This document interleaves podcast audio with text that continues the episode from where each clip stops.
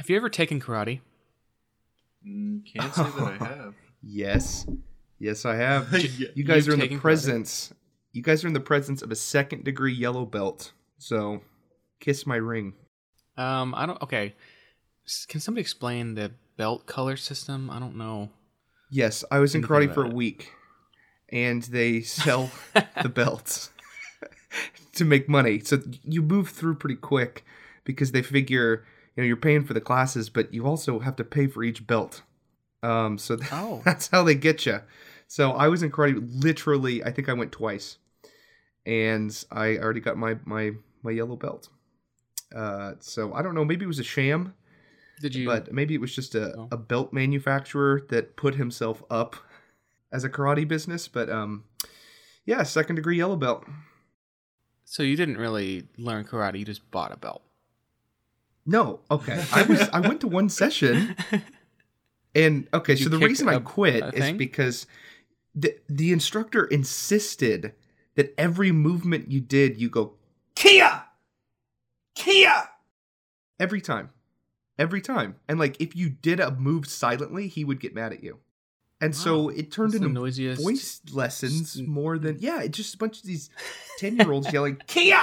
Kia! List over and over so yeah it wasn't it wasn't really what i thought All right. Um, well, that I feel like I'm kind of glad I didn't take karate. So I, I wasn't interested much in it until one day, the other day, years ago. My parents rented The Karate Kid on VHS, Yes. and we watched it as a family. And by the end of it, I was so excited for karate because I wanted to defeat the evil, what's it called, the Snake Dojo or whatever. I don't even know. But I remember tunnel vividly snakes rule staring at a wall, staring at tunnel snakes rule, staring at a wall, thinking, if I ask to go to karate lessons right now, my parents will know it's only because I watched that movie. So I had to wait like a week to ask. But the problem was a week later, I didn't care about karate anymore. Oh no. so sad. The hype was the only Oh thing gosh about karate that I liked. wow that's weird That- why why would you not feel like i feel like that'd be the best time like mom and dad that was cool Uh, can i take karate lessons why would you be embarrassed? Yeah, embarrassed because right, like I don't know why I was so okay. So um, maybe I should say this. I'm nervous because some of the people in my family watch or listen to the podcast. Um, but my my older brother was really just um like the school bully in a lot of ways, and so anything that I thought was cool, he thought was completely stupid, and so I would be made fun of. And so I knew that he was going to give me a hard time for being interested in karate only because of a movie. Wouldn't you be able to use your your sick new karate moves yeah wouldn't to you beat be him able to beat him up That actually never crossed my mind. Oh no! What? Never Oh. crossed my mind. I'm not a violent Uh, person, Jake. oh you'd be perfect for karate then home wait that's not right Oh, that's that's not karate. What is? What, you know what? We're mixing our metaphors here.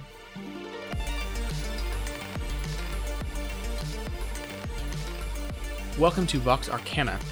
I'm William, I'm Jake. I'm David.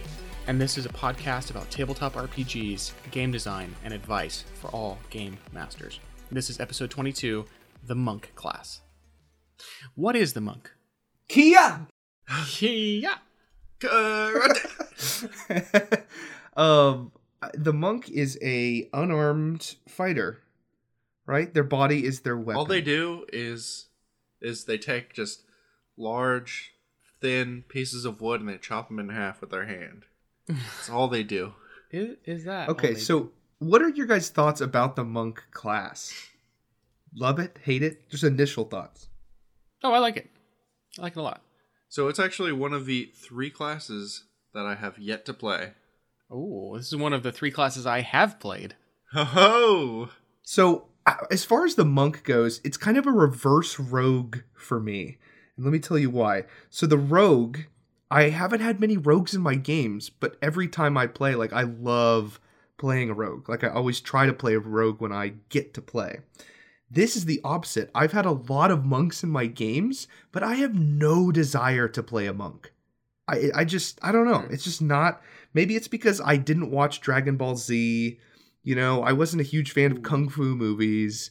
And so there's just I don't know. I'm not that attracted to this class. But it's been great every time I've been a dungeon master for one. Hmm. Yeah, I.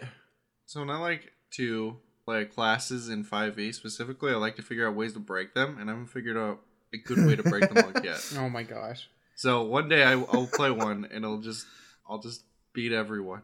Yeah, when you realize that you're getting like 28 unarmed attacks in a turn, you're gonna be like, "Hey, this is pretty good." um, so I, I agree with Jake in the sense that there's a lot of stuff about the monk that doesn't necessarily appeal to me as a Western consumer of media. I'm not a big kung fu movie guy. Like I watched Kill Bill one and two, so that's the extent of my kung fu films. um, I have watched Avatar: The Last Airbender, but I've not watched Dragon Ball Z.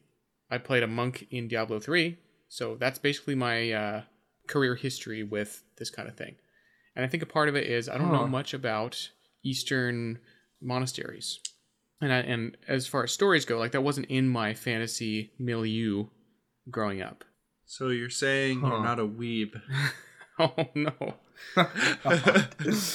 So I think I don't know if this has to do with like Eastern versus Western because the class I most want to play is a samurai fighter.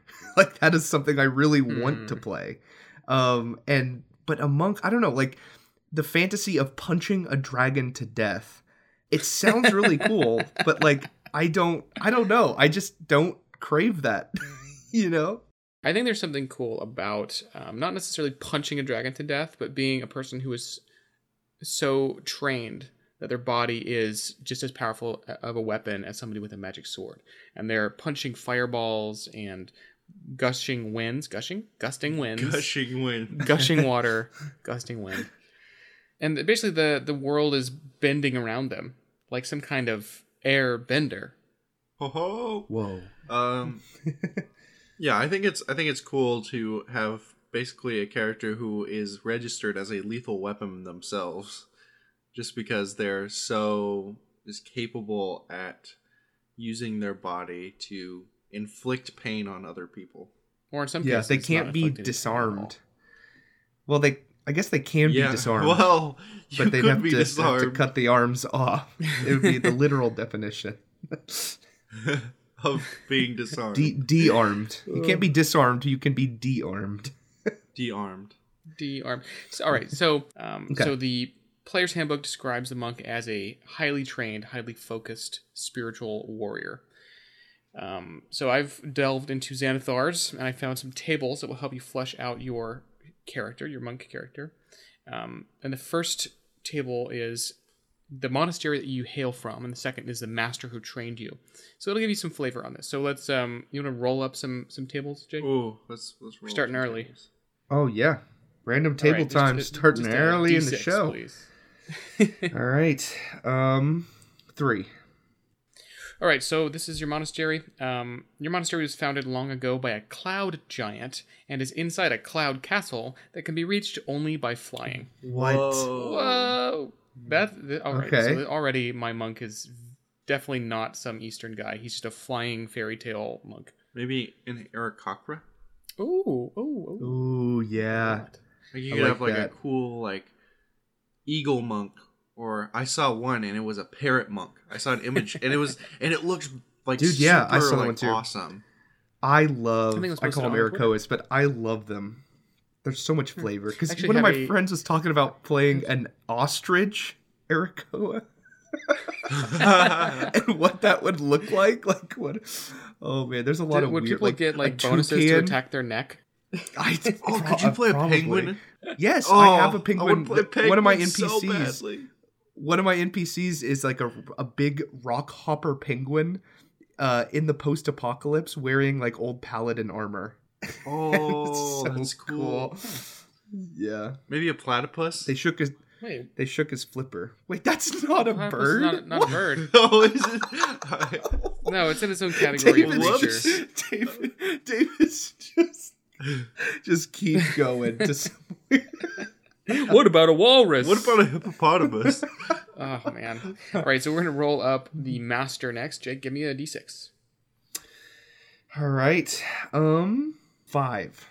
It says your master was cold and distant. You suspect that the two of you might be related. Oh, Oh, you're building drama into your character history. That's the Hmm. best. Oh, Hmm. it's so It- like long lost father. father? Yeah, I love that. That's really good. Um, I think in general, the monk with these things, they. I talk a lot about flavor being built into a class or having to like infuse a class with with flavor later on. Um, this is one of the classes where like it, just picking like your monastery, your mentor, your like martial art, like all of that adds so much flavor and it's like you have to pick those things. You can't just be like i'm just a monk that, that punches or something. Like you kind of have to have some some flavor infused in there We're going to talk about the core features of the monk. So uh, this is all from the player's handbook, and uh, later we'll see content from Xanathars. So the core features of the monk include martial arts. Um, this is cool because they, whenever they make an unarmed attack, they deal D4 damage instead of one. So in general in D and D, you don't ever want to do an unarmed strike unless you're a monk. Um, they also get to make their unarmed attack as a bonus action instead of a full action. Um, they get access to something called key points. Um, I think it's normally spelled chi, but they spelled it ki because that way normies like us would say it correctly, but it's key points. Um, okay, so key points are a resource um, that you get as a monk. Um, you get one per level of monk you have, right? So is that right, Jake? yes so so one per level of monk which is so much more streamlined and nice as a system i love it's like okay my monk is level 13 it's got 13 key it's so much it's so easy to explain that to a newcomer than it is to be like all right you got 16 spell slots but half of them are third level two of them are this level and you can use third it's just oh it's so much easier and i wish the spell system what, was more what streamlined new like- characters? I have a question, Jake. What Okay. newbie has 16 spell slots at level one? Because I want to play that I, class. I, Yeah. I don't know. I, I don't know. I just this oh, system Amazing. is so streamlined and it's refreshing um in comparison to a lot of the other kind of like you have to do math to figure out how much mana pool you have, you know. Yeah, I think there are some uh, house rules, or maybe it's even the sorcerer who has spell points that could spend to spit to buy spells of a certain slot value. Yeah. Yeah, it makes sense for a newbie.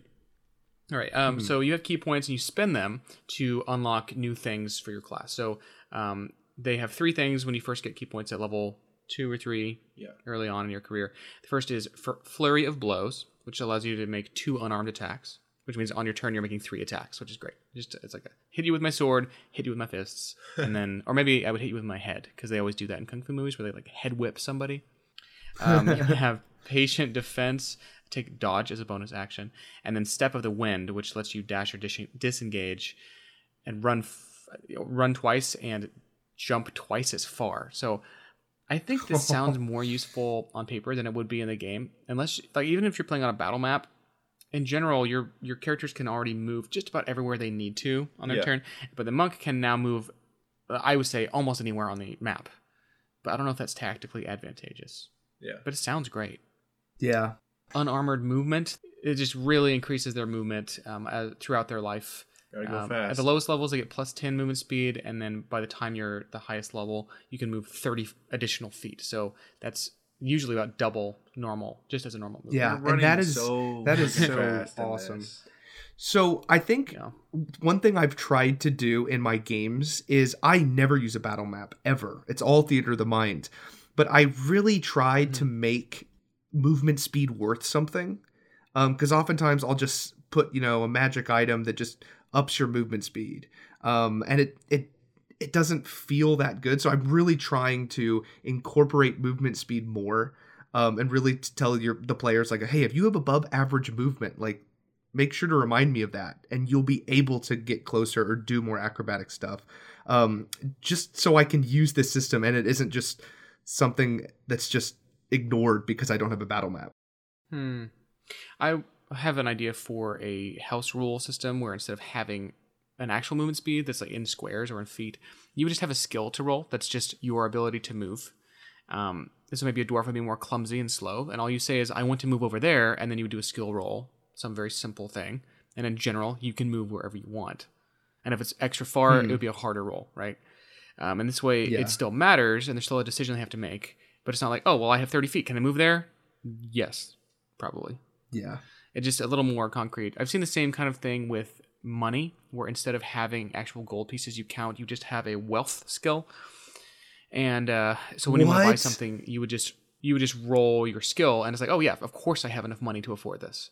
Like it, it's not even. Oh, that's so. And, and I think in um, Torchbearer, that's how they handle wealth, and so that comes off of your character history, your whole life. Like if you're a noble, you have the wealthy level of wealth, and you can afford anything. And so Uh-huh. things that the shop will say, you need to be, you must be this rich to buy this thing.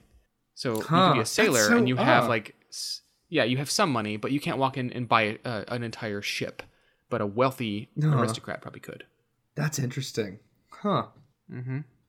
This one's fun. It's called Deflect Missiles. Um, basically, there's a mechanic that I don't have to describe here, but it lets you have a chance to catch arrows that are fired at you and throw them back at the person. I think it's super fun. Oh man, Oh, this, this is, is- cool. This is a really fun ability.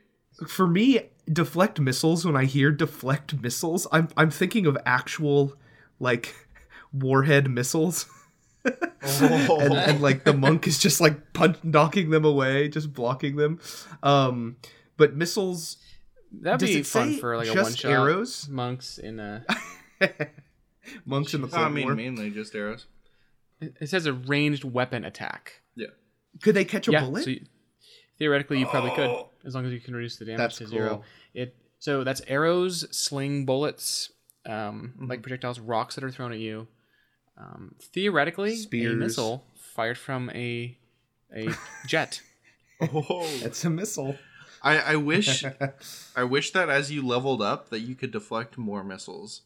So starting at you know level three, you can only do one, but maybe as you level up, um, so let's say you get to like level level seven, you could do like two, and maybe like at thirteen you could do another one or something like that. I think that'd be really cool. God, so I'm- you're just like I'm- you're just like sitting there and just like pa pa pa pa pa, and just like knocking the ball away. Jake, can you shout? I'm "Kia"? imagining. Uh, Kia! Uh, I no, I'm imagining like just a mobster with a Tommy gun, and the mobster goes up and just shoots this this Shaolin monk, and the monk falls down, and everyone thinks he's dead, but then he stands up, and just in his hand are a bunch of bullets that he caught. Dude, this is just Neo, Oh, dude. man. Like, oh, isn't that? Essentially, yeah, yeah. well, Neo didn't even have to dodge bullets by the end of it. He would just hold, hold up his hand and they would stop. Uh, what I'm thinking of is the ancient one from Doctor Strange, where she's this untouchable, Oh, yeah. highly magical person. yeah. I think Doctor Strange did a lot for the Shaolin monk community in America for making Oh, them yeah. seem very magical and cool. Mm, I want to become a monk now. hmm All right. So that is deflect missiles.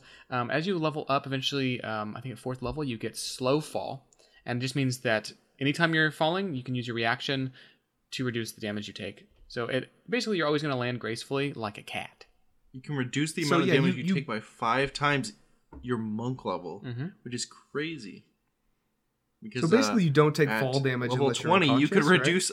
Well, uh, I guess if you it says use your reaction. How's that economy work? You have action, bonus, and, And then, then reaction. reaction. That's So you can almost always do this because nothing uses your reaction in this game. most things don't. Most things don't. Well, your deflect missiles does. Okay, so the way to kill a monk is you fire a bunch of missiles at them on the edge of a cliff, and then they fall, and they can't slow fall, and then they fall to their death. Well, I feel pretty like if the fall was big enough, they would get another action What? from getting knocked off. Like another turn I in it's just adding Yeah. rules. Oh, this is what it's like to play with David and D and D, Jake. That's yeah. He knows the rules better than me, and all I can do is like throw more enemies at him who get one shot from seven strikes in one round. Seven flurries, one Seven blow. flurries, one blow. Uh, all right, so that's slow fall. Next is stunning strike. I like this one a lot. This is a very thematic. Um, it says you interfere with the flow of ki in an opponent's body. You can hit them with a melee attack, spend a point. They have to make a saving throw, or else they're stunned. So you just this is with the amount of attacks he has. Um, you're just zipping around the battlefield, stunning everything. Um, like on every turn, you're probably stunning something, and then your your buddies, your partners, are throwing fireballs against people who can't make a dexterity saving throw. Yeah, And then, that's know, really good. Just counting your money. Really good crowd control. Whew. Uh, they have evasion. It just means that uh, instead of making saving throws for half damage, they save for no damage at all.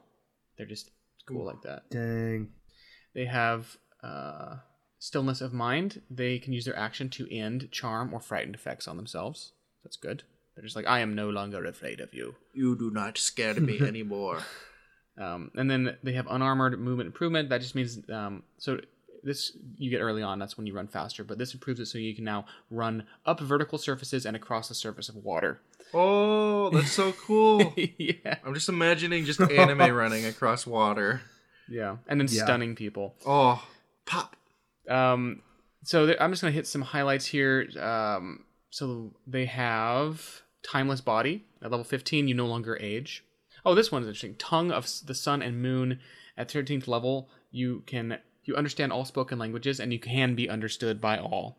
That's so cool. So you can just talk to That's everyone. great. Yeah, you're the roleplay. universal, including Yeah. You can talk birds, and celestial. trees. Abyssal. Ooh. Man, that's crazy. So wait, it, Yeah, this they- thing has a ton of core features, Yeah, Yeah. like a lot. Every monk will get this stuff. They get Diamond Soul, which gives you proficiency in all saving throws, and you re-rolled failed save. So you're almost impossible to to. I would say you're virtually immune to saving throw effects because even Yeah. if you fail, you will save for half, Mhm. which is Yeah. ridiculous to me. Um, all right, and then finally, Perfect Self is their 20th level ability. When you roll for initiative and have no key points remaining, you regain four key points. I was listening to Mike Mearls uh, do his like character or not character like game design workshop series called Happy Fun Hour, and he was um, he made a subclass for the rogue and a subclass for the uh, warlock, and basically the way he described it is in when they were designing the classes for 5e, the more core features a class has, the less different the subclasses will be. Uh, and basically, course, he's- he made a warlock, and like the warlock doesn't have that many core features, but they're pact and like their patron determines so much, and warlocks can go in way different Uh-huh. directions. Um, but then you said with the rogue, an assassin rogue and a mastermind rogue may feel a little different, but they're really mechanically not as far from each other as some of the you know Hmm. crazy warlock subclasses are. And so with this, Uh-huh. this monk has so many core features, and it really going by that logic of what Mike Mearls said, like it means the monks are pretty monkey regardless of their subclass. Like they are very, they're very Skill monkey monkey? monkey. Skill monkey. Uh, but like it, it's really interesting to see they have so many core features. Um, so I'm I'm, I'm interested Yeah. to look at the subclasses to see if they're a little thinner. Uh, I think they're yeah. Um, they're definitely not as dense as the options that you have with Warlock, but they're still pretty cool. Yeah, there's not much here. Hmm. Looking at my overview, um, that the specializations give you. So um, let's talk about those. These are called monastic traditions of the monk. These are the subclasses and specialties. Um, as Jake was saying, there's only um, what four or five things you get in each subclass because you get so many core features. Uh, the first one is from the player's handbook. It's called the Way of the Open Hand. I'm calling it the Master of Martial Arts. This is your very straightforward what you think of um, when you think of a uh, almost a not magical, but it's so powerful that it's like magic. Um, you'll see this in Kill Bill um, because they're just amazingly good at Yeah. karate and, and kung fu and uh, martial arts in general. Mhm. So the first thing you get with the way of the open hand is the open hand technique. This means your flurry of blows, your bonus action key spender, can now knock down, push away, or stop enemy reactions. So you're just shutting down the battlefield, which Yeah. is terrific. Um, you also get the ability to heal yourself every day. You can get access to the Tranquility spell, which um, I think it makes it so monsters can't fight when they're in the circle. They just are paci- pacified. Ooh. And then Huh. the last one is Quivering Palm. Uh, you strike an enemy, you send lethal vibrations through their body, and you can use your action to kill it up to uh, your uh, a few days later. So you you could assassinate somebody by just Yeah. like going up to them in a crowd, hitting them in a way that you know hurt hurts a little, Yeah. and then you are miles away. Use your And then you points, just snap, snap your, your fingers, fingers. and half the world disappears. This is a Huh. uh, pretty obvious reference to Kill Bill. Uh, in that movie, they have Yeah. the five point palm exploding heart technique. Their, theirs works a little differently, but it's the same idea where there's pressure points on your body you can hit, and then you'll make their heart explode after Oh. a little while, which is super fun. so cool. Yeah. Yeah. I feel like this is the most uh, I'm going to say it again monkey monk um Mhm. of the subclasses. This feels the most um standard. And it's it's really good. I feel like it would be much better uh on a battle map because they they seem to have a lot of like the open hand technique has a lot of crowd control um and like knockback and pushing away stopping reactions um and so it feels like it'd be a little better for a battle map but i still feel like this one's a pretty solid choice Yeah. I could see this fitting pretty well in a city setting where I would have a secret underground cult of people who are um, not outwardly obviously monks, but they have some Mhm. levels in monk Yeah. enough to do stuff like this. Though um, to get quivering palm, you got to be really high level. 17. Yeah. So that would be the boss, the leader of the guild. Um, can you tell that I'm getting ready to run a Waterdeep campaign in a couple of weeks, Jake? yep i am too Books coming out. Mm-mm-mm. All right. Uh, so that was the Way of the Open Hand. Next is the Way of Shadow, uh, or the Ninja Assassin. This is to fulfill that fantasy of hanging upside down from the rafters with a poison blow dart in your blowgun, shooting whoever, Mr. Miyagi. Being a weeb. So they get access to the shadow arts. They can use key to duplicate the effects of spells. In this case, you can cast darkness, dark vision, pass without trace, silence, and minor illusion, which are Ooh. just the sneakiest, snakiest, These are great. assassiniest spells in the West. That's fun. They have Shadow Step, um, which lets you teleport 60 feet between shadows. This is really fun. So it's just you can blink around in the shadows. As long as yeah, as long as there's shadows around. So if it's at night, like you're good. Yeah, you can go Which anywhere. is half the it's kind day. of like oh, it's kind of like batman yeah. yeah, Uh huh. or like the original idea, like Ra's al Ghul's uh, ninja yeah training that Batman had. Yeah. Um, all right, they have Cloak of Shadows, which means when you're in a shadow, you can now just turn yourself fully invisible. I don't see uh, somebody with this class would n- almost never be attacked. I don't think by an enemy because as long as there is a shadow, like if I was an annoying DM, I would say every combat now takes place at exactly noon in a clear open field with no cover. Um, but like you know, it, that's you can't do that every time. Yeah. And then the last one is Opportunist. Um, that lets the Way of Shadow Assassin hit people who hit your allies as a reaction. So you just stand next to the tank, and whenever he gets hit, you get a free reaction to hit them back. Mm, that's pretty good. yeah that's It- When you combine this with all the core features of the monk, there's just fists flying all the time. It's just a flurry of blows. Oh, okay. So I really think this would be good with a like assassin rogue to multi-class. Oh, I could just see Uh huh. hiding, getting sneak attacks, and just doing so much damage. I agree. Yeah, that'd be a, a fun duo. Just play a s- shadow master monk and a rogue together. Oh yeah, you could do Mhm. ungodly things. Yeah, you You would 'cause rule would that just, city. All you would have to do is, as the monk, just stun everyone, and then the rogue would get sneak attacks on everyone Yeah. because they're stunned, and they would have Yeah. advantage, which means they're like more likely to crit. So you're just like, And then you could both Killing hide everyone. and just run Wow. away. Yeah, and you both just run away in the shadows. I want to run a two-player hands. campaign. Holding hands. I want to run a two-player campaign. Um, maybe it's with you two, where you play as those classes, and I just DM it, and I would put you on heists, and you have to go and get things done in the city. Oh, Let's do it. So fun. I like Patreon that. episode? Question mark. Maybe, yeah. Next, we have the. I think this is the last class from the Player's Handbook. Am I wrong about that? Yeah. Uh, you're this right. is the way of the four elements. The way of the four elements is just the avatar, as in the last Airbender. This is your elemental magic user with this cool um, monk flair. They really Mhm. only have two abilities, as far as I can see, because they get access to this big list of um, what do they say? Disciplines, elemental disciplines. Yeah. Um, eventually, you'll get a total of four. Um, and these these are things like um, casting. Oh, what do they have? Let me look at some of these. I'll give you just a handful.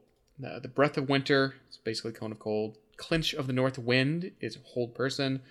Uh, the fangs the fire snake, uh, which works kind of like a mm, fiery whip. But yeah, so you're every few levels you get to unlock another discipline, and you get uh, to cast all these spells by spending key points. Now, I've heard online people complaining because the cost of spending key points is very high to cast these compared to Yeah. similarly leveled spellcasters. Hmm. And so the house Mhm. rules I see reduce the key cost for a lot of these back down to something that's more manageable. hmm Yeah, I've heard this is the most underpowered subclass for the monk. I think for the reason you just Mhm. Yeah. mentioned.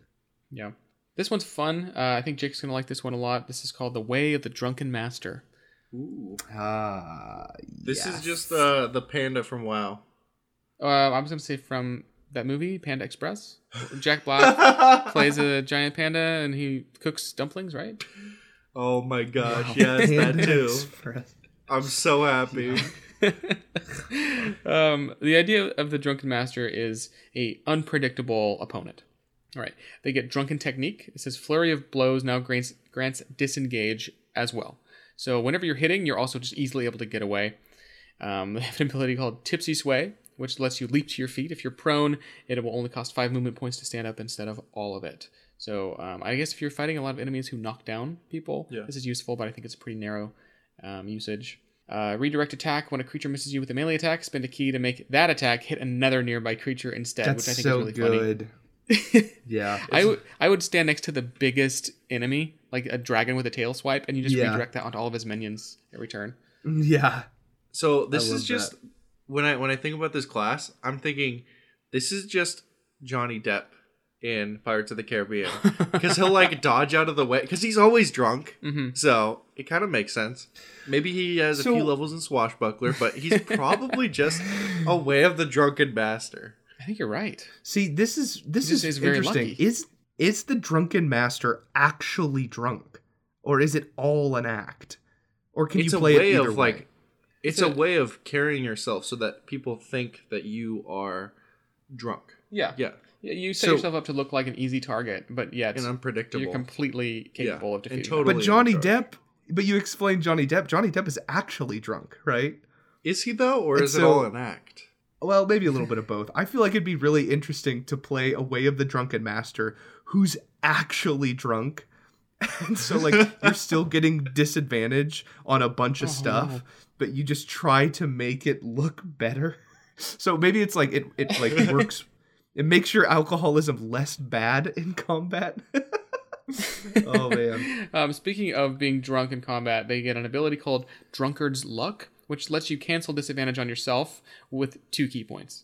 That's so really y- good. this really helps that character fantasy, Jake. Uh, the Yeah. last thing is Intoxicated Frenzy, which I think if anybody has been to a bar, you'll see this in the real world. Um, it says your flurry of blows can now add a total of five attacks in one round on different creatures. So you just do um, five very small drunken attacks um, to a big crowd I of people, love which is that. pretty fun. Punch you, punch you, punch Yeah. you, punch you. and then you sit down and you eat a dumpling. 'Cause That's Yes. that's what Panda Express would have done.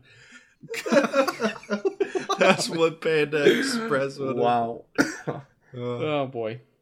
All right. Uh, so this is we're almost through here. These are all Xanathar's specs, including the Drunken Master. The next one is the Way of the Kinsei or Kinsei.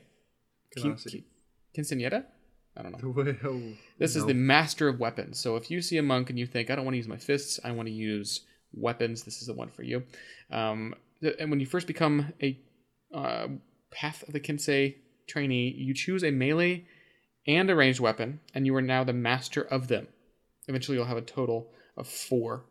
Um, so you just choose, you know, your long sword, short sword, whatever, dual wielding, two handers, whatever you want that fits your fantasy. You choose that, and now um, you get all kinds of bonuses to that weapon. Um, it makes your weapons magic. It lets you parry. It lets you be more deadly. And then um, I don't know why. It also gives you the way of the brush, which gives you proficiency with your choice of calligrapher's supplies or painter's supplies. So the oh, so if Wait, you read what? um, A, kin- a kinsei, kinsei sees a weapon in much the same way a calligrapher or painter regards a pen or brush. Whatever the weapon, the kinsai views it as a tool used to express the beauty and precision of the martial arts. That such a mastery makes a kinsai a peerless warrior is but a side effect of intense devotion, practice, and study. so it's like they're painting, like when they're using a sword. So they're like, like cutting with like, Hmm. it's it's interesting They're painting the That's- ground that's red.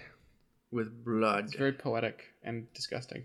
This class is very simple. Their high ability is a reroll a missed attack once per turn. That's Yeah. incredible. That is like yes, that's they'll insane. almost never miss. Yeah, I would that's argue that they great. will virtually never miss between being able to That's spend cool. different skill feats. Yeah. Um, they can magically sharpen their blade with ki. Yeah, everything you're doing is just it's just you and your weapon artfully painting the battlefield with the blood of your enemies. Right. So um, hold on. So is- can you choose any melee weapon at all? Yeah. So you can choose like A a, melee great ranged axe. Uh, it, it's it's hard to imagine No, like a- the artistic one-handed. nature of a great axe. Okay, that's what I thought. I'm pretty sure it's one-handed. Choose two types of weapons to can say one melee weapon and one ranged weapon. They can be any simple or martial weapon that lacks heavy and special properties. The longbow is also. Oh, available. la- so Like heavy So or- it- and special properties. So no heavy and no So it lacks. Yeah. So no rapier. Wait, could it be a rapier? Uh, no, you could use a rapier. Um, you could use a long sword. Mhm. That I think that's Yeah, the that's best you cool. can do for. You couldn't do it like a pole Yeah. or something. But still, um, I'm I'm imagining lots of ways to dress up these classes with unconventional dressing, where you could have a kinsai, but it's just a um, a band of highly trained military special forces people who are so good with weapons that they're almost like uh, SEAL Team Six, Ooh. and they all have different yeah, weapons. like maybe they all have hand crossbows, and there's like. or they have different weapons. So like you have your two handed guy, your ranged two handed crossbow guy, and then some other crazy thing. Uh, That- I always cool. say whenever we do these these episodes, um, if you had a party, a mono party of just all one class, you still have a lot of variation even within Mhm. these subclasses, which is really fun. Yeah, In spite of these Yeah. seemingly um, deep core features that make everybody mostly the same. yeah. All right, we're almost done with the subclasses. This one, um, I think David will like because it's kind of an edge lord. This is the way of the long death. Just like me. He- you're he's obsessed The with emo death, monk. The, the class emo monk. So the way of the long death. This guy's obsessed with death in a um, kind of Dia de los Muertos way.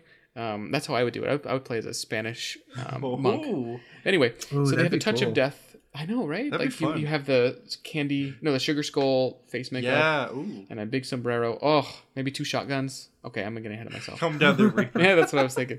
All right, so the touch of death. Um, when a nearby creature dies, you gain temporary hit points from them, and this represents you absorbing their essence as they their soul leaves the world. Creepy. Ooh. Um, they get the hour of reaping, which means you can just cause fear to all nearby enemies. You're just physically frightening, much like David wearing this makeup. Um, at the eleventh level, you get Master of Death.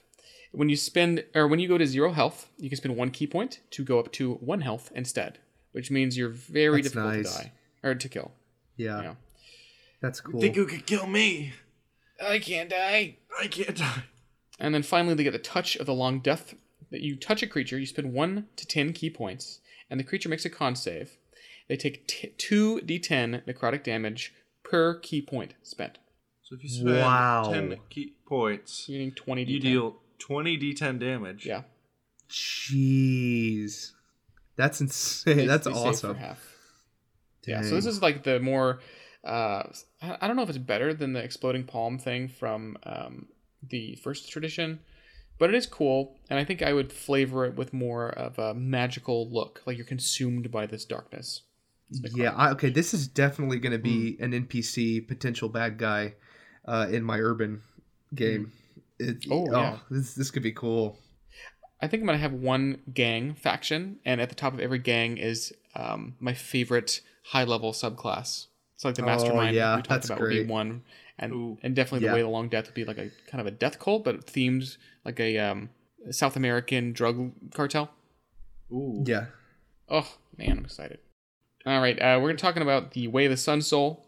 This is, I all I could describe it as is light unbound, and I think Mm. the idea behind this is the monk has this connection with some divine uh, extraplanar entity or something, The sun. and that or just the sun, and light is sh- trying to shine and burst out of you in everything you do. So it's pretty cool. It's like you've achieved perfect balance. yeah. I I've heard this one's really really good, um, especially I've actually heard it's weak. with really um i Yeah. i saw a reddit post about it um maybe not the full class but this multi-classing with other uh things that do radiant damage is like apparently super cool Hmm. Um, okay, so they get uh, Radiant Sun Bolt. It gives you a ranged attack that does radiant damage. Very good, very simple. The way the Sun Soul also gains Searing Arc Strike. Spend two ki points after any normal attack to also cast Burning Hands. That's great. So every turn, just about, you could be spending this to get Burning Hands. The problem is, I don't know if Burning Hands is really worth it compared to spending a couple or like a ki point to get two more unarmed attacks. Yeah It's AoE. This this helps solve the problem of only having single target damage when you need little area damage. Little oomph. Little oomph. Little oomph for yourself. They get Searing Sunburst, which creates an orb of exploding light in a 150 foot range. That's fun. Uh, didn't you tell me that there were some players who played a Curse of Strahd campaign and they were all Sun Soul monks and they just roasted Yes, Strahd? yes, yes. So I think I think there was a divine soul sorcerer. There was a way of the sun soul uh, monk, and the other one was like a uh, radiant like cleric.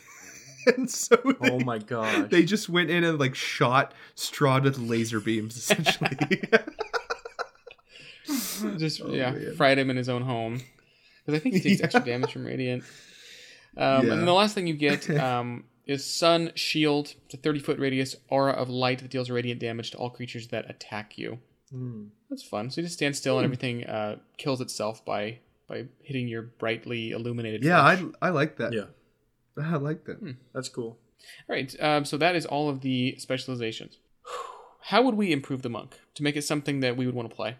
Hmm. I I think for me, it would be simply multi-classing it with other things.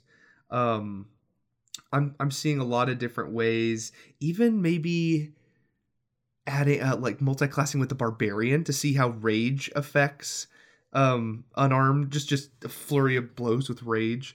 Um yeah i don't know. I think the i think mechanically and structurally like that the class is is good.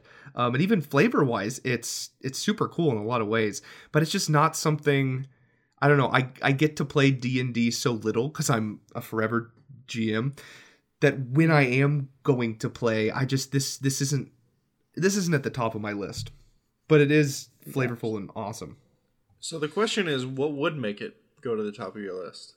uh, really it's i like weapons and so someone who Uh-huh. doesn't attack with weapons um so i think if i would play, play it would be the Kensei monk, kinsei then? yeah yeah that, that's Yeah. what I'm, that's what i would do um because yeah that would be pretty cool um Mhm. but yeah it's it's still not enough to to take it over the edge. Um, i think the additions of xanathar's guide are super cool. Um like a lot of the subclasses that we got in xanathar's a lot of them are really cool but some of them are kind of like okay. Um but the monk i felt like needed uh you know they kind of have the avatar the ninja and then like the standard monk. They add so much flavor with these subclasses like kinsey uh Yeah. drunken master Mhm. long death like so yeah if i would play it would be a kinsey but i just don't know if it's my flavor and that's not knocking the class at all Mm-hmm.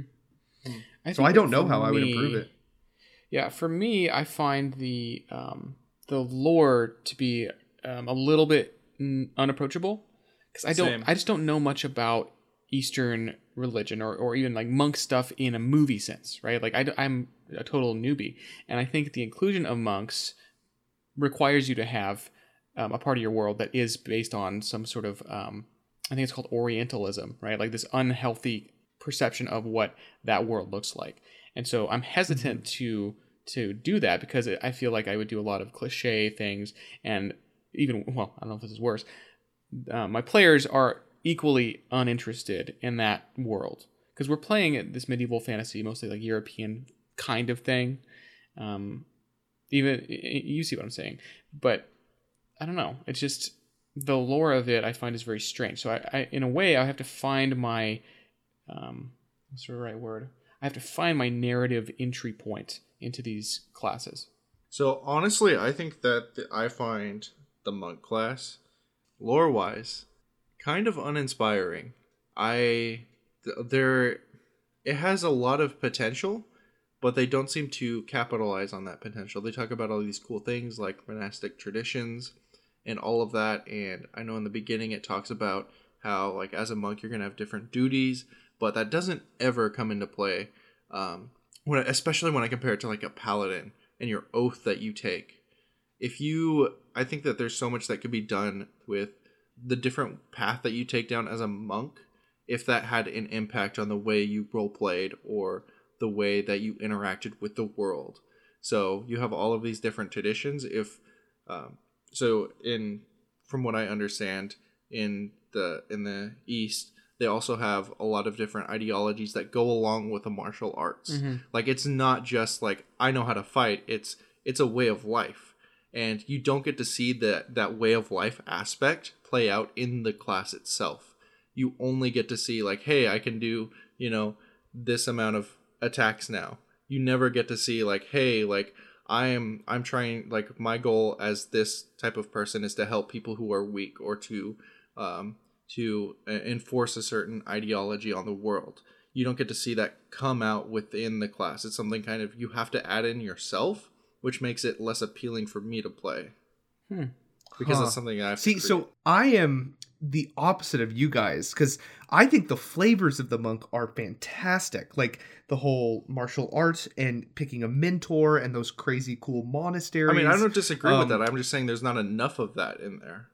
I'm saying it. I mean, what it- should they just make the list of cool monasteries longer? Would that help? Uh, n- no, I think there needs to be more like tie-ins, like with like what you choose affecting how you play the game. So if you choose the way of the long death, like you should be playing very differently than someone who is playing a way of the open palm, and that and the ideology of those two different traditions should be, you know, more significant, in my opinion.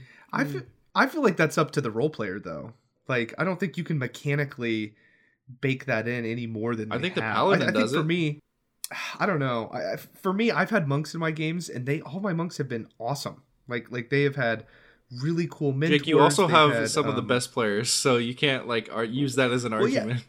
but like i guess it, when we're looking at a class and evaluating it shouldn't should we judge it i don't know because when i Should think of a class, a i class? imagine the best right player should you judge it by the best player the best role player playing a monk or a person who is just introduced to d&d and i feel like yeah if you throw someone who's never uh, played d&d before and doesn't know much about like eastern philosophy or, or monastic traditions they would be a terrible monk and it would be a snooze fest but i think with just an ounce of role playing it just the flavors come out and i, I, I dis no. I think I your like way of it. evaluating classes. I disagree with that because because you play with people who are really good. It's easy to evaluate a class. You know, if it has good flavor, because you have people who are playing it with the highest level of flavor included. I think you should be evaluating it with the medium amount, like a like a, Huh. a median player, because that is like most players are going to be average. well it's weird because I, I guess we're just on Yeah. different uh levels No, because sure. I, I look at my players and i would consider them median players like they're Ooh. great they're fantastic but i mean i'm looking i'm watching critical role and if i watch critical role and see trained voice actors staying in character the whole time not looking at their phones like my players aren't doing that i mean they're great. They are fantastic. They're like amazing. But like i would consider them median players and they kill it with role playing and, and bringing out flavors. But yeah i don't know. It's interesting of how you judge a class because some classes can be great for new players and some classes can be amazing if you have an experienced player and which of those is hmm. better? You know it's it's just a different perspective of So I think what David is trying to get at is that if you look at the paladin or the rogue, um, and their subclasses specifically, they're um, very evocative, and there's these terms in there that just jump out at anybody, right? Like, oh, I'm a paladin, I have this religious order, and I have, you know, these duties to go and quest. Like, anybody can get that. But you see the monk here, and I don't really get a feel that there's a tie back to an organization. It's not obvious to me necessarily how these are supposed to be used uh, narratively. And Uh-huh. that's not to say that it's bad or wrong. It's just that it's not obvious to um, our Western uh, ears, and especially not for a new player. So let, let me So- explain it this way. So uh, with with the paladin, you have specific options. There are specific, basically, rules that you have to follow in order to fulfill your class. You either have to, you know, gain vengeance, or maybe you're like, um, you're like the pacifist paladin, and you're trying to just prevent conflict at all costs. That those are two ways in which the class informs how you play the game. There's nothing in the monk class specifically that informs how you play. There's nothing that tells me like, like- I should be playing this style more. It shouldn't though. It like what? I, that's role playing. You can have a turtle barbarian and play it way differently. Like that's the beauty of D and D. Like I don't want it to say you have to role play like this to be this. I'm not saying you know? I'm saying that there there aren't any tools to inform how you should role play. and so I think that's something I'm trying to to think of more Because Um, I don't think everyone is naturally talented at role playing as you are, Jake. well, I mean, like you are you're someone who has an improv background the and it's easy for you to come up, go on the fly and just be like hey like i can I can figure out, you know, like yeah, I'm a turtle monk, like this is who I am, like and come up with a crazy backstory that fits. Whereas other people that doesn't happen naturally, so you need to have tools in the kit in order for them to be able to actually fulfill, you know, being a good turtle monk. So so this gets into kind of our differences in games Sure. because essentially we we've talked about this before. Dungeons and Dragons is not a game. It is Mm. No. like a toolkit for making your own Right. home game, right? So when I'm judging uh classes, I'm judging them based with my table in mind um and my world in mind. Um because uh what you said earlier will to respond to that, you're playing in kind of a more standard medieval European style game. My game, I'm trying to think of a way to describe it, but I would I would describe it as like a foreign planet. And so all of the the cultures are very foreign and there's trace elements of uh you know kind of Middle Eastern culture or trace elements of like indigenous uh, uh Native Americans. Like there's there's little bits and then there's plenty of European fantasy um plenty of like Victorian era steampunk stuff. So all this stuff kind of conglomerates into like a weird mixture, almost like a foreign planet. And because of that, I think a monk, a monastery can be added in there a little easier. Um, but I I haven't done much. There's a few monasteries in my world, um, but they've all been created by past players um, who have played monks. So I think how to make the monk shine more, um, not even as a class, but as an NPC. I want to include more monks as NPCs. I want to include monasteries as places people go more often, um, as locations. Um, I think it is the some of the burden is on the dungeon master to show the players that the flavor is there if they want to go that Hmm. way. This makes me want to um, build a settlement around a monastery and then put that somewhere really accessible for the players. So they're they have an excuse to interact with this culture and this um, this belief system of all these different monks. Yeah, maybe even in, inside of Waterdeep, I'll add something like this, where you have the um, I don't know what you'd call it, the monastic district, where you have all these different people going around. Oh yeah, Hmm.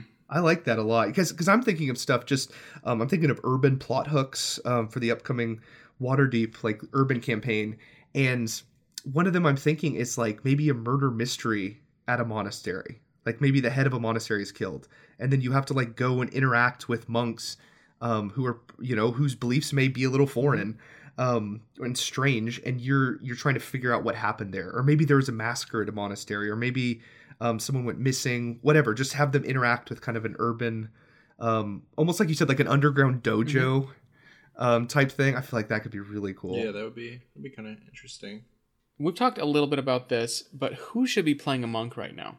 Okay, I have an answer for this. Uh, okay, so when I when when someone's trying to pick a class, um, and they go, "Oh my gosh, I love Dragon Ball Z, and I just want to punch a dragon to death," that is someone I'm.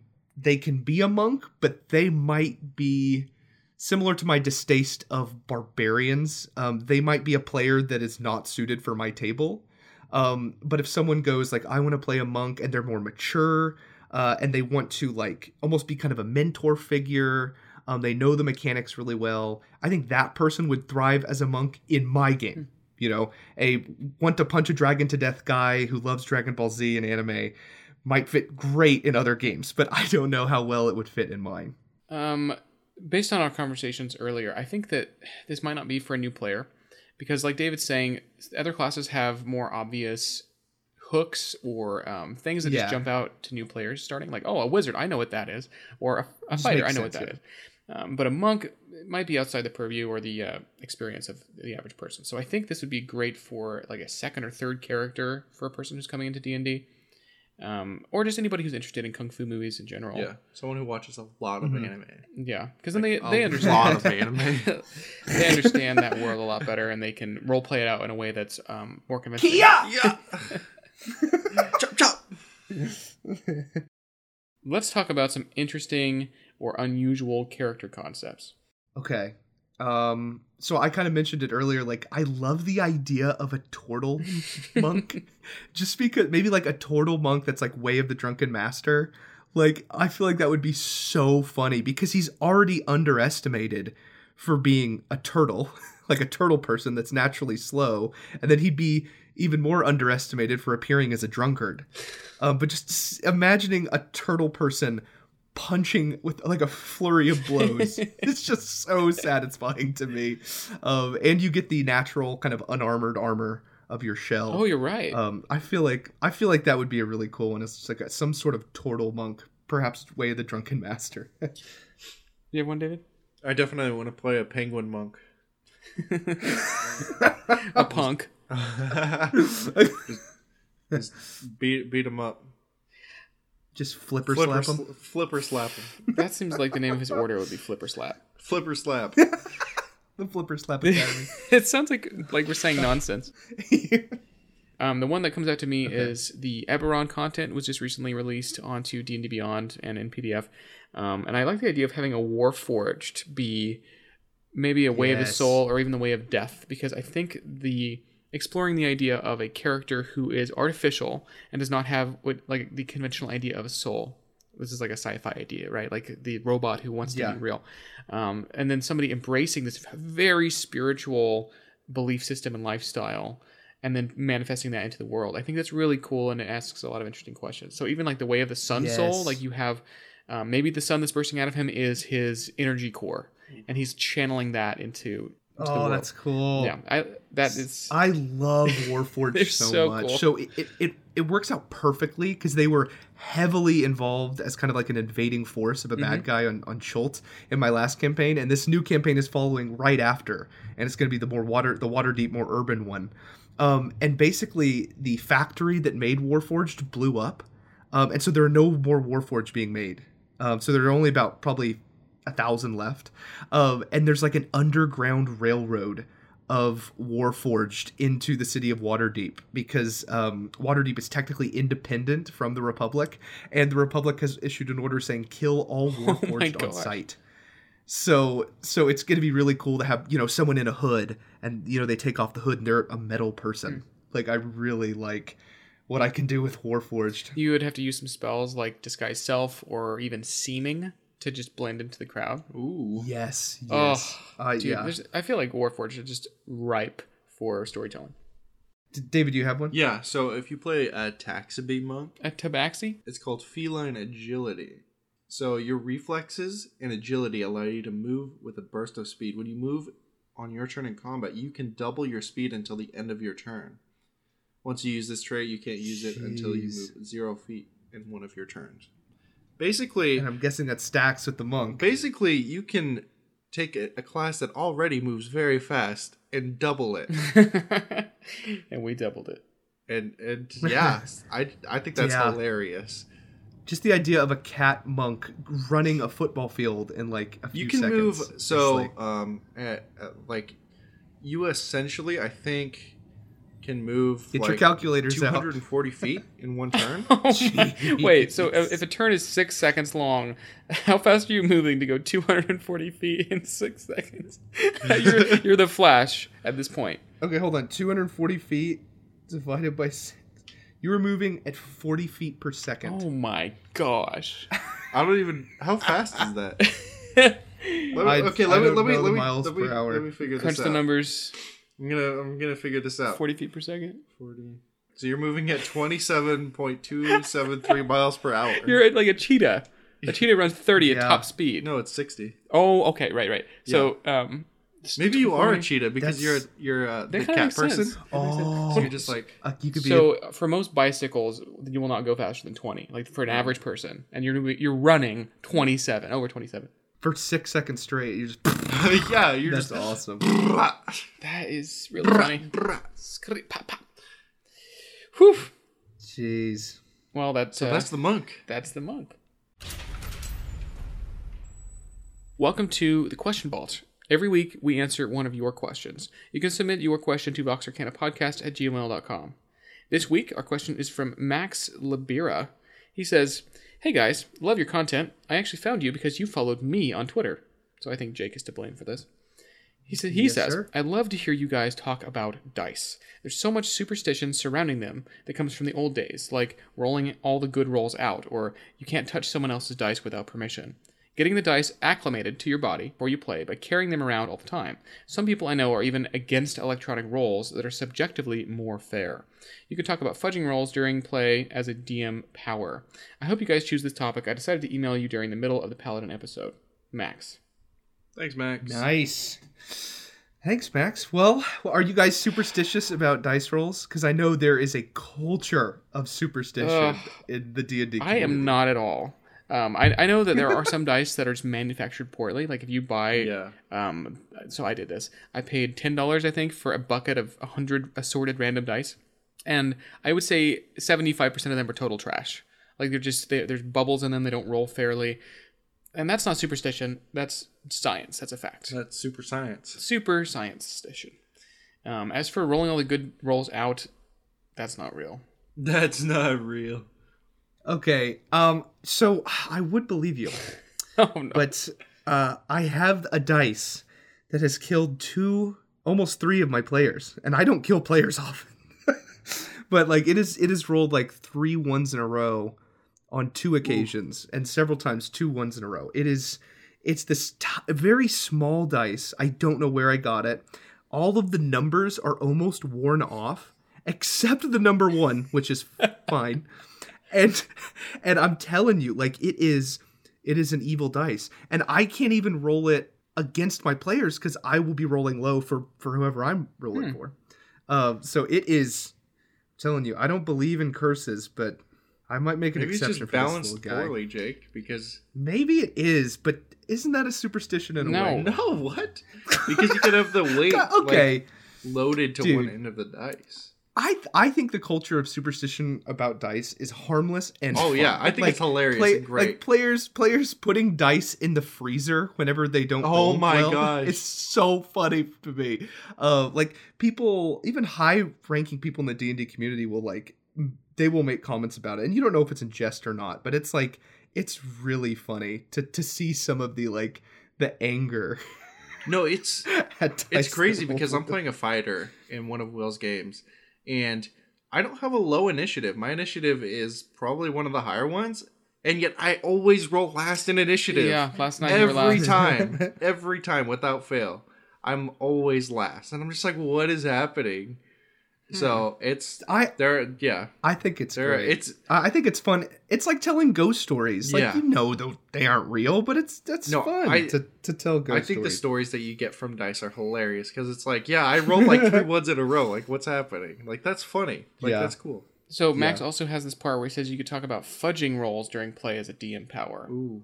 Oh, oh, I have thoughts. all right. oh, let's hear them. Um, so yeah. I, it, my background in D and D when I was just rolling a D twenty and making things happen. So often I would roll in secret and then I would just lie about it. And oh, maybe it wasn't so often, but it was it was occasional, right? Like because I didn't understand that you shouldn't have players roll if the outcome is not dramatic or exciting. I've mentioned before, like, oh, I tried to climb the ladder, roll the Yeah, dice, I yeah. failed, and now I can't climb the ladder, right? Yeah. Like, that's stupid. Um, and so in those situations, I was fudging because I was like, this makes no sense for you to fail. But as I grow older and hopefully wiser, I don't think a GM should fudge dice. I don't. Really? I think that the dice should fall where they fall. Um, but the, the, the only way you could do this is if you're very fair with um, and very consistent with the way you explain the world and the way you um, uh, what's the right word for it? Um, like you preview dangers, you, Uh-huh. you foreshadow dangers. That way, the players are responsible for what happens, and not the DM. It's not like, oh, and now I ambush you. You Yeah. never had a chance to react, and I got first initiative, and now you all die, and you never had a chance. Like that's not fair. So I I have fudged dice rolls. Um, occasionally I still do. I'd say it's well under one percent of my Mm. rolls. Um, but every time I fudge the dice, it's in the player's Yeah. favor. Like I'm just like, okay, this this zombie cannot k- kill the cleric right now. uh, like like it's just like stuff like that is I've done that occasionally. So I've never been like, oh, I'll be meaner and uh, just make this monster do more damage, you know, or like like get an at twenty. Um, so and a lot of times I roll on the open table because I usually don't have a DM screen, um, so they can see my rolls uh, for the most part. Um, I try to cover it with my hand, but I mean. Ha- Half the players on the other side can see it most of the time, so um, I, I should probably get a screen. um, but yeah, I, I've fudged occasionally, but I've never fudged to hurt the players in any way. So I don't know if that makes me a worse dungeon master. Um, I, I think we should do a But poll yeah, and so- see if people fudged Oh, for I harm sh- or good. I am I'm the opposite. It has I to be anonymous. oh I'm a I'm a You big really, fudgy David? boy.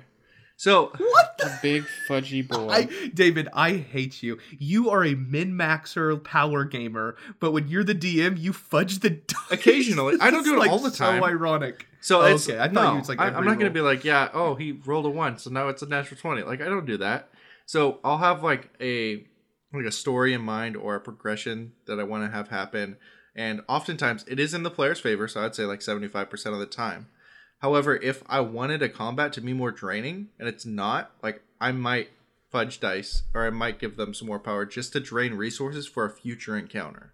See, I fudge numbers Oh yeah, all So- the time, but I never. I don't like fudging rolls as much. I do both because I don't think it because well- either way it doesn't matter. Like either you I guess for me, I can't really fudge rolls because they can see for the most part. So, like, So, like, so you only don't do it because you they'll, they'll they'll call you out on it. That's probably Yeah, so I'll like I'll if I feel like a monster should is like dying super fast and I'm like, oh, I wanted this to be a better encounter, like I'll add HP because that's what I wanted to have from the story, not necessarily because it's like, oh, I'm not chal- like I'm trying to kill them. Like I don't, I don't ever go from the perspective of like I'm trying to kill my players because I don't think that's fun. Yeah. I think um for me I'm starting to learn the balance of 5e even more and more. And and I'm also throwing harder and harder monsters um that are more and more deadly and scary. Um so I never have to fudge up to make the the monsters do more damage or like crit or anything. I I'm always if I do fudge, which I like I said is rare, I'm fudging down to like help my players if they just had terrible luck themselves, you Mhm. know. It feels better to me. I don't know. It's still technically messing with math, but it feels nicer. I don't know. I just feel like there's other game design knobs you can turn, um, like either adding or subtracting enemies or having somebody Oh, flee. Like in the combat last night, the players were clearly winning, and so I just had um, the rest of the monsters flee, and so they killed them, and that was just in the interest of time. But I don't have to like fudge a dice roll and Mm-hmm. say, oh, like I mean, I could have said, oh, you hit them harder and they die. I fudge up their damage a little bit, but I don't know. I just I feel like there's better ways to do it. Yeah, I think yeah, like you said, there's more knobs to turn. Um, so yeah, fudging dice. I used to do it a, not a lot more, but probably maybe two percent of the Mhm. time, and now it's well under one percent. Um, so yeah, that it is interesting though. I really want to do an anonymous poll um, on Twitter or whatever to see what percentage of people fudge dice at all, Hmm. because I bet it's pretty high. Yeah. That's Whew. interesting. And that is the vault. Thank you, Max, for your great question. All right. So it's time for our weekly review corner. Every week we read our favorite five star review from iTunes. This week's review is from Mr. Twitchy. I never grew up playing D&D, but listening to the intelligence and wit Vox Arcana brings inspires me to care more about this game and actually pick it up more. First podcast they've done, and I'm intrigued. Can't wait for more, and can't wait to play more. Great work. Thanks, Mr. Twitchy. Thanks, Wow. Mr. Twitchy. He- uh, It doesn't sound like he's ever played D and D. Oh, This is, and he's uh, listening to the show. Thank you, Mr. Twitchy, for Awesome. your. Yes. Uh, I think he was reviewing the first episode, so I mean, I think we've improved a lot since then. And if he liked us back then, Yeah. oof. he loves us now. Thank you for listening to Vox Arcana episode 22. I'm William. I'm Jake. And I'm David. We'll see you next time. You can follow us on social media. Our Twitter is at VoxArcanaPod. Our Facebook and Instagram are at VoxArcanaPodcast. And our email is VoxArcanaPodcast at gmail.com. Kia!